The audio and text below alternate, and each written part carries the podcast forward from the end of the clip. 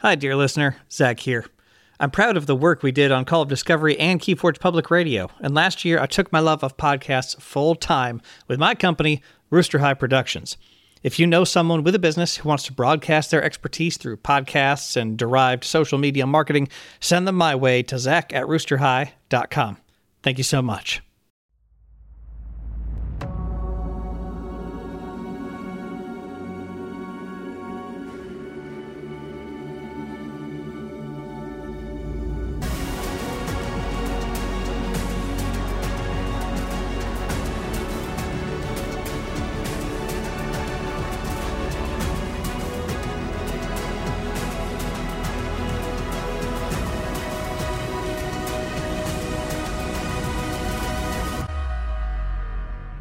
And welcome to Call of Discovery, the podcast where we invite you on a journey into the Crucible for a weekly or fortnightly celebration of all things Keyforge, its community, and the excitement of discovery. For our American listeners, a fortnight is two weeks. I'm your host, Zach Armstrong, somehow, and today I am joined not by Ed. He is far away on a wonderful holiday in in Lord knows where. But today I am joined by fellow Archon and Archons of Atlanta team member Logan Garice. Logan, welcome to Call of Discovery. Hey Zach, excited to be here. Thank you. Excellent. Well, we we are excited to have you uh, because today we are diving into the topic of teams in Keyforge uh, what do teams look like? What are their goals? And we're going to really be able to talk a lot about the team that Logan is a part of, Archons of Atlanta, which you have heard them name dropped a few times here on Call of Discovery. Uh, but first, we're going to get to know uh, Logan a little bit better. So, Logan, let's say let's say we ended up in the Crucible tomorrow. Completely ridiculous situation. A rift opens up somehow through our, our podcast recording software. We get sucked in through the microphones and the first thing they do is they they stick us on a chair and they put the crucible sorting hat on us and the sorting hat's going to put us in one of the nine houses which of the nine houses of the crucible does the keyforge sorting hat put you into oh that, that's easy definitely house dis oh house dis huh? yeah huh? absolutely yeah number one aesthetically love dis right i, I just love mm. love the way they look the color scheme the the art everything right but but number two the real reason i would get sorted into house dis um, the the control aspects right? That's that's how i really like to play the game. I like to anticipate my opponent's actions and react to them right? Dis does, does such an excellent job of putting pressure on the opponent um, so yeah I, I, feel like the way i play and the way i like to play is uh, is how it is absolutely. Aesthetically i have to agree with you. They've had a wonderfully strong art direction with the a lot of dark purples and some other accent colors but one of my favorite things is that uh, have you noticed there are actually like the it's like ribbons. There's kind of a ribbon effect on a lot of the larger demons. Yeah, definitely. I've noticed that. Is is it Snudge? Looks like he's got he's got some of that going on. I believe Snudge does. I think Shooler as well. Yeah, I actually from from a very early on tournament since when Keyforge was released, I got a poster uh, of the Terror, which happened to be favorite art from Coda. Yes. I yeah, I love the Terror and it's such a cool card too. Kind of a breakthrough in Keyforge for me was when I realized like, man, like you can go charette into terror. That's so good. Like if they're mm-hmm. anywhere from zero to three amber, you're getting two amber. This is so amazing. There's so, there's combo potential here, right? I know it seems it seems kind of silly now, but that you know that was kind of a breakthrough.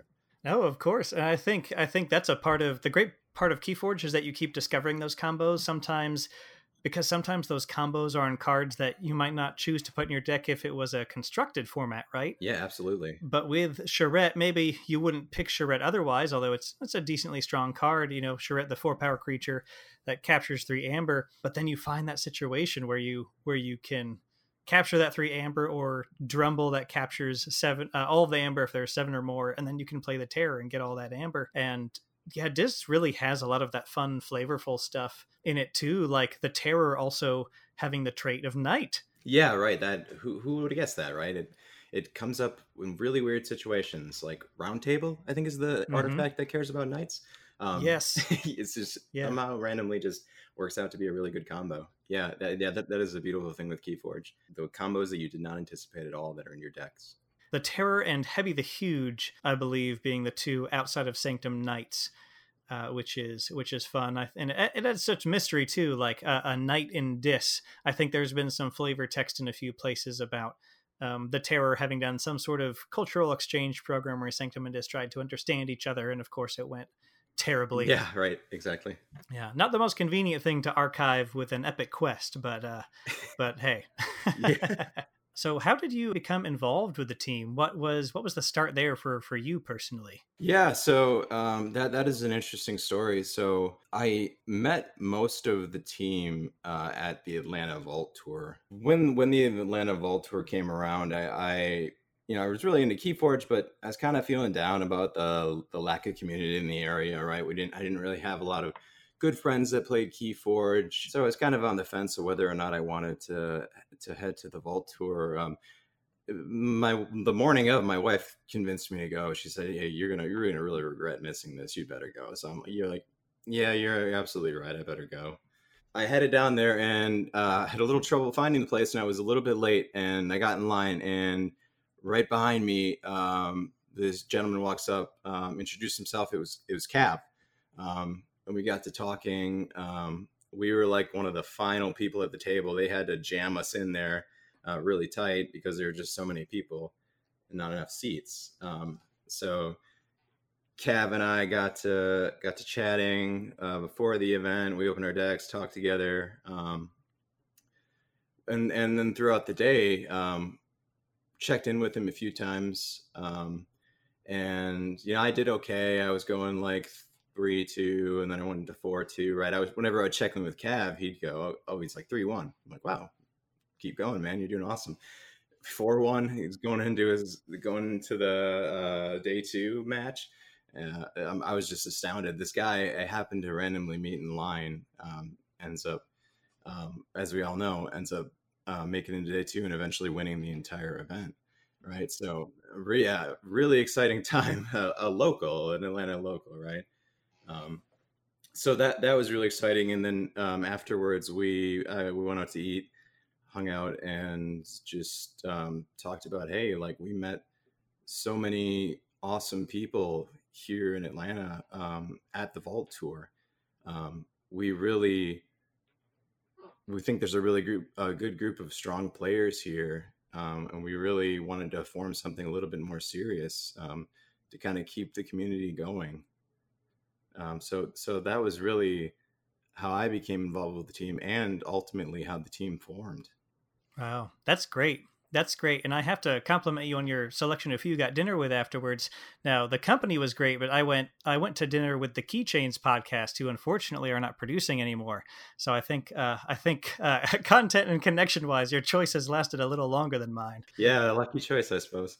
So today we're going to move towards our main topic, which of course is teams in Keyforge. We're going to talk a little bit about teams generally, but mostly we're going to try to dive into kind of archons of Atlanta as looking at how they operate, asking Logan some questions about why the team exists, what they do, that sort of thing, to kind of peek behind the curtain of teams a little bit today. If you haven't heard of Keyforge teams before, which is possible, there are some notable ones, uh, you might be thinking, Zach, it's a one on one game, unless you're, you know, Boulevard Paper Fight, who does three player Keyforge. What the heck do teams have to do with Keyforge?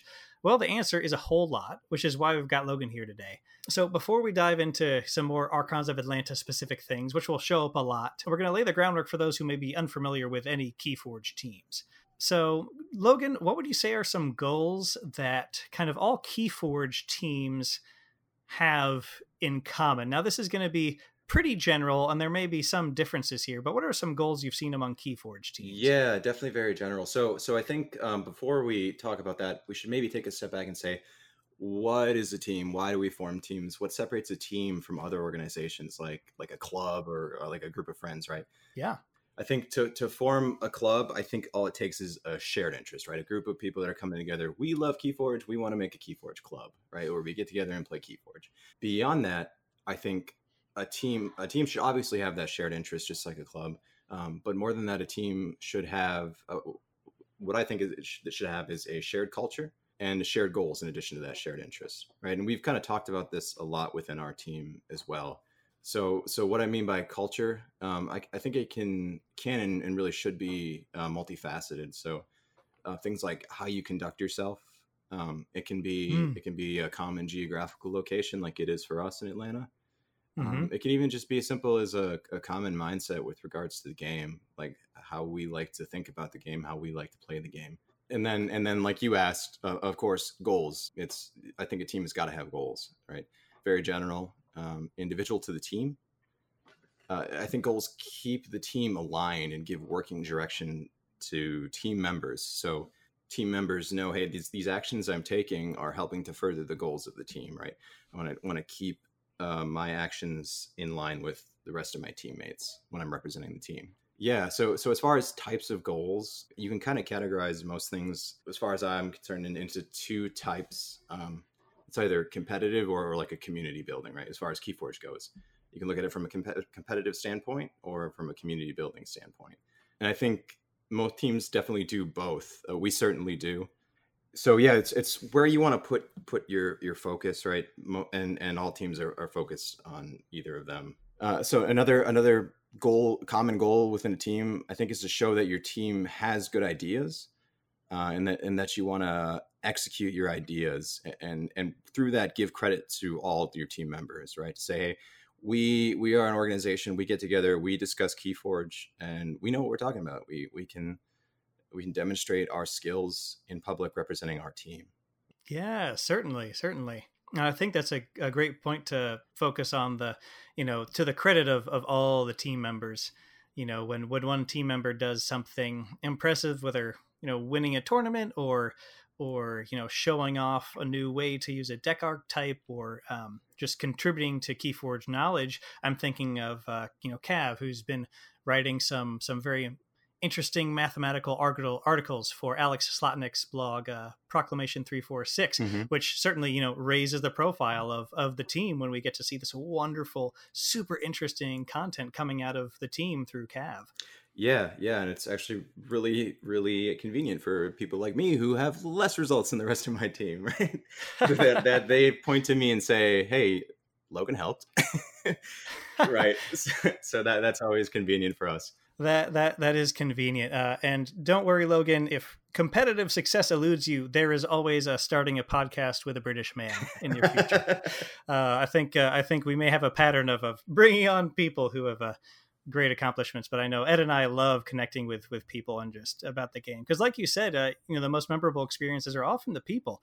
Uh, i know we we certainly enjoy the the taste of victory but um, yeah getting to know people and uh, i guess that's why we you know have a podcast uh, where we get to interview all of you which is lovely. Mm-hmm. which is lovely. Yeah definitely. So so as far as goals then if i can speak a little bit more on goals. Of um, course. Um, I think when you're forming your team, I think it's really beneficial to sit down and, and actually have that discussion with your team um, sort of create a team charter for for how you want to conduct yourself, what your goals should be. Uh, and I know uh, us in, in, in the Archons of Atlanta, um, we had this general idea that uh, how we wanted to function, what our goals were.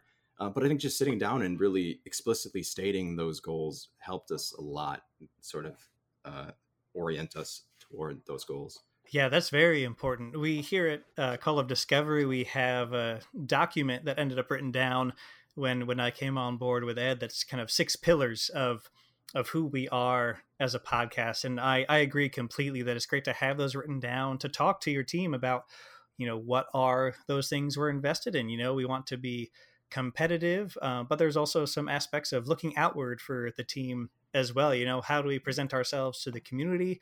Uh, both in how are we viewed and also how can we you know give back to the community community which uh, you know takes a lot of building and getting to um, you all certainly have a lot of success and have some just great minds coming out of Atlanta. Mm-hmm. So that's that's all very that's all very exciting. And so we've gotten to hear about, you know, how you all were formed just after the Atlanta Vault tour. So how long did it take for you all to just start talking about what your goals were to kind of coalesce into a a kind of more formal a more formal organization with goals. Longer than you would think. Like i said it took us a while to sit down and really explicitly discuss goals. But i suppose before that i think the the main idea was just to build a community here in atlanta. Um, so that was not something we really discussed but when we got together that's something the reason we formed was to to form the, the community here in atlanta. So um, our, our main goal was the reason that we got together in the first place, I suppose.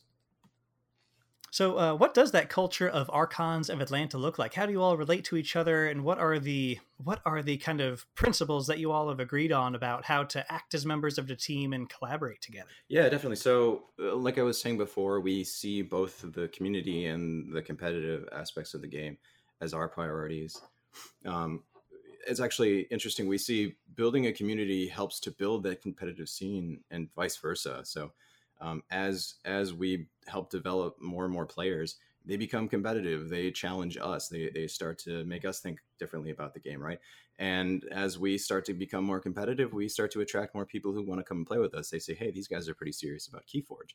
I want to go play Keyforge with them." Right? That's that's really what we try to do. Is is we try to increase our circle, and then through that, we we try to improve our our skills in Keyforge. Um, and that that that is one of our main goals is to improve more as players um, and show winning as as a demonstration of that right? It, we would love to win every big tournament out there right? Everything we go to. Um, but you know that's that's really not necessarily the goal. We want to we want to improve right? So if if if we consistently put people say in the top 16 right i'd rather have three players in the top 16 or, or, or, a couple in the top eight, maybe put somebody in the finals rather than have a breakaway victory and have somebody win the vault tour, right? We just want sure. to, to consistently demonstrate that we've got good ideas. And another thing that we've talked about is is this is a new game, right? So there's a lot of opportunity to help define the strategy in the way people look at this game right now. Nobody really has a good idea of what the strategy should look like at this point and, and we really want to be a part of that. Um, we want to help to explore off meta strategies um, that, that people often overlook. Um, we want to help break down the game in ways that others really really don't things that are kind of overlooked we want to we want to help to develop those sort of strategies that's great i think what you said about having both the competitive and community focus for a team is really important because of course as a team yeah you want to compete, you want to understand the game, really in the interest of enjoying the game and enjoying being good at the game. And uh, you all were generous enough to just provide me with the the list of members and the resume, and it shows that you all you all definitely have that so far. Uh, Trevor May won the Gen Con Vault Tour. The aforementioned Cav, of course, won the Atlanta Vault Tour. Alex Carroll was second place at Richmond. The keen-eared listener uh, will realize that the deck on the previous episode of Call of Discovery is the one that gave him the second place finish. That's right. Both uh, Alex and yourself have taken down some Prime Championships, along with uh, quite a few other good placements among the members of the team. So I've just got to uh, say congrats to your team on having just a, a, really great record as far as teams go in Keyforge. Yeah, it's it's something we're definitely proud of. Like I said, just to to to take us all and and put us in in finals in in top eights top 16s whatever it may be that's something we're, we're really proud of um, just to to, mm-hmm. to say hey we're, we're putting in the work and we we are showing results. Yeah. Yeah. And i really like what you said. It really resonates with our philosophy over here at call of discovery that you would rather have three people you know in a top eight than one person win and nobody else place yeah. right? yeah definitely. I think um, for for experienced card game players you're kind of aware that to win a tournament you got to have a lot of things go right for you right you can't it, it's mm-hmm. not all on you to win a card game tournament where, where there's as much variability as there is in keyforge right you got to have mm-hmm. some things go right for you and you got to have the skill to back it up right to make it in to make it into day two you, you can probably do that on skill alone now i'm not saying you don't you, that you don't need anything to go right for you but you can do a lot with skill alone. So so again, I think that's a good demonstration of how we um, we know what we're doing. We we have the ability to play Keyforge pretty well. Yeah, no, I, I agree. And uh, for listeners who might not have been to a large Keyforge or card tournament before, the way it's often played is there will be uh, everybody will play on the first day, play a large uh, number of matches, four to six or so, depending on the card game. And then the second day, they will take all the top people, either 16 or 32 or whatever appropriate number, and then there will be an elimination bracket like you're used to in a lot of tournaments. And so that's what we're talking about with with placing there. And I uh, really like that you all mentioned the community facing aspect, especially because of of what you said about how young this game is, and especially how young our understanding of the game is. You know, we were talking about you and I how there was that triad tournament we both got to attend, and how much our understanding of even just the decks we brought to that tournament have evolved. I uh, one deck I brought to that tournament, the Randy of Bombagom, is a particularly nasty deck. However, she's gotten so much weaker against Worlds Collide because that deck has no board control except for I think three or four Sanctum creatures, and so she really struggles against Worlds Collide. And I just, uh, it's it's just beautiful how much everything changes. Yeah, I, I absolutely agree. I think when Worlds Collide came along, it totally shifted how we look at Archon, and I love that because when when AOA came along, it it, it made a little few waves, right? But but nothing big. Worlds Collide and came and flipped it on its head, you know, right? It changed it entirely. Mm-hmm. And I think focusing on the strategy is a, another way to help out the community as a as a team. Whether you're making content or just engaging with the community as members of your team, saying, "Hey, here's here's what we see in strategy. Here's why uh, here's why worlds collide in this way is is really strong. Here's why this archetype, you know, these kinds of cards from previous sets are actually going to be really great to bring against you know the meta right now because that's not only raising the profile of your team because it's showing you all understand the game uh, that's also helping the community and just we all get to enjoy learning this game on a, on a deeper level together yeah, yeah, absolutely. That's something that we we find really exciting is being able to look at a meta and saying, how do we attack this? Um, where what, what what angles do we fight from? Um, somewhere that they don't see us coming from, that we can really take advantage of what they're doing. I remember going to a store championship where a lot of us got to attend, and Alex brought a Worlds Collide deck. Oh, I, he couldn't have had more than three reps with it, even if it, it might have been one or two reps yeah. with that Worlds Collide deck yeah. when he took down that store Championship. Is that right? That that's absolutely right. I think it was the, the weekend after it released. He's like, oh, I'll give this one a shot. It seems pretty cool. Uh, it was it was a, a, deck with Ghost Form in it, if I recall correctly, and he mm. did some nasty things with that Ghost Form. Um, yes, yeah, uh, Ghost Form being the, the the upgrade that says this creature gains invulnerable, which means they can't uh, just be destroyed or take damage, then it's got this creature gains fight, reap, archive, ghost form. Yeah, and that that particular deck had enough uh, warding actions to put a ward on a ghost form creature. So unless you had two cards that returned the creature to its opponent's hand, it was staying out there no matter what. Kind of a, and also kind of a loophole with ghost form. He would stick it on his candle unit and use the action just to capture one over and over, right? That's right. right. So it wouldn't archive the ghost form It, kind of an interesting loophole that I, I don't even know that Alex was aware of until he started playing it. Right, right. Yeah, that's that's fascinating. So I, I bring that up as a as a credit to Alex and the team at large for you know having members who can see those lines of play and then take a deck that they don't know. But you know, Alex was able to advance his understanding of how Worlds Collide was working faster than his opponents.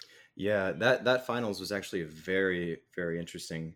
I remember a particular game that Alex played uh, where where he only alternated between two houses. He actually chose to archive all of his untamed cards and would just alternate between logos and Star Alliance. So uh, I, would never seen anybody do that before. It's just something something we talked about, but Alex Alex did it right and, and demonstrated. Yeah, again, he's he's thinking on another level. He's he's a really smart guy and he, he can see stuff like that. So, we've gotten to talk about how the Archons of Atlanta were formed, how you all operate, a couple of the wonderful things your members get to do. Uh, but, Logan, what, uh, what can you tell us about the future of the Archons of Atlanta? What should our listeners keep their ear to the ground for? Uh, so, I think something that we want to continue to do more of is content creation. I think there's a space open for that right now in the Keyforge community. Uh, we see we see TTR on Twitch uh, three nights a week, doing an excellent job. Um, I think they're they're the forerunners in that space, but but I think we want to break into a little bit with um, mm, streaming, uh, some YouTube videos. Um, those those in the Magic the Gathering community are, probably aware of, of uh, video producers like Channel Fireball. We see that format uh, would be really beneficial in KeyForge, just to sit down with a deck, talk about what this deck does, uh, what what you think the strengths and the weaknesses are of the deck. Play a few games on TCO, and then kind of recoup and, and talk about um, if if your if your hypotheses were confirmed, or if you had to throw them out and and change how you thought about that deck. So that's something we want to do more of. Um, we definitely want to have some more attendance at big events uh, and continue to produce results at the events like we talked about before. Um, and and again, uh, develop the community here in Atlanta. Unfortunately, Atlanta's pretty widespread, and the community is sort of fractured. So uh, we want to continue to organize the community and, and keep events running. Um, you know, we would like to see more and more events with eight plus players, you know, multiple times a week. Yes, being able to build a community where you have that many people playing on a regular basis is such a, a wonderful goal. And like you said before, it helps the community when a, a team focuses together on building that up. And then, of course, helps the team too. You'll get to find better and better opponents, people to join your ranks, and just get to play the game more in person, which is which is just great. I'm really excited to see what you all uh, continue to come out with in uh, in that space. That'll be great, and then hopefully more Atlanteans will see it, and we'll get we'll get higher numbers out out in Atlanta for yeah, you. definitely. Uh, and, and, as far as the videos go, I, I think like talking through lines of play is, is, is so helpful for new players too. I know when I was learning uh, Magic the Gathering, I, I, I would watch videos on people talking through their decisions. You know, I, I, I, can take this line of play or I can take this line, right? What are the what are the benefits to this one? What are the benefits to this one, right? Just discussing that, and it helps players get onboarded so quickly, and I, I think that'll be really helpful. It, it really would, and I'd have to say there is a, I won't name the figure, but it's it's probably a three digit figure of the money I would pay to just have Alex Carroll talk through every line of play as he's playing uh, especially if he was a, up against like Nathan, our previous guest from Tabletop Royale, or or someone on that level. It would be it would be enlightening, I think.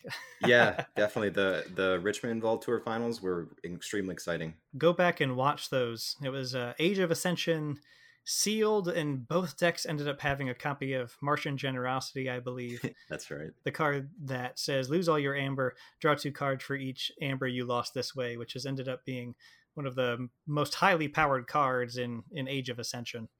It was really interesting to see how their strategies would would change based on where Martian Generosity was in their deck. Right, they could really play around Martian Generosity. Yeah, that's that's very impressive. Logan, thank you so much for joining us today, both to share your personal experiences as a Keyforge community member and talking about the Archons of Atlanta. Uh, you all have such a great resume as a team, especially competitively right now. And we can't wait to see what you all do, especially from a community and, and content angle. Really excited to see what comes out of that going forward. And uh, I believe we've got a, a few shout outs uh, from you and the team here, yeah? Yeah, of course. So obviously, my teammates uh, who, who aren't here to discuss the team with me. So it's Trevor, Freddie, Alex, and Cav. Um, if, if anybody ever wants to come have a conversation with us, um, we, would love to have you on our Discord group. That's where we have most of our discussions. So that's the Keyforge ATLians, and I'll share that link with you, Zach. Of course, that'll be in the show notes. Yeah, absolutely. And then anyone in the Atlanta area, if you want to come play with us, um, we play at, at Weekly Games, uh, Reformation Brewery. Uh, Josh Weekly puts on a great event always. So shout out to Josh for his awesome events. Uh, we play at Winning in Games in in Midtown on Sundays at 2.30 and um, Meeple Madness occasionally in Flowery Branch. Keep an eye out for the Archons of Atlanta. I think you're going to be seeing those crisp red and black journeys at a lot more top tables. So, if you're enjoying Call of Discovery and are willing and able to support us monetarily, our Patreon is linked below, where you can put your own weird and wonderful deck in the spotlight and have a say in the future of the podcast through our Patreon only Discord available at any level there. Also, just let us know what you'd like to see more of or less of in future shows. You can do that by sending us an email at discoverkeyforge at gmail.com. And importantly, please subscribe and leave a review on whatever your regular podcast app is. You can find us on Facebook, Instagram, or Twitter as Call of Discovery on each one. And the most important thing, of course, is if you think a friend would enjoy this podcast, please help them to discover it. Have you answered the call of discovery?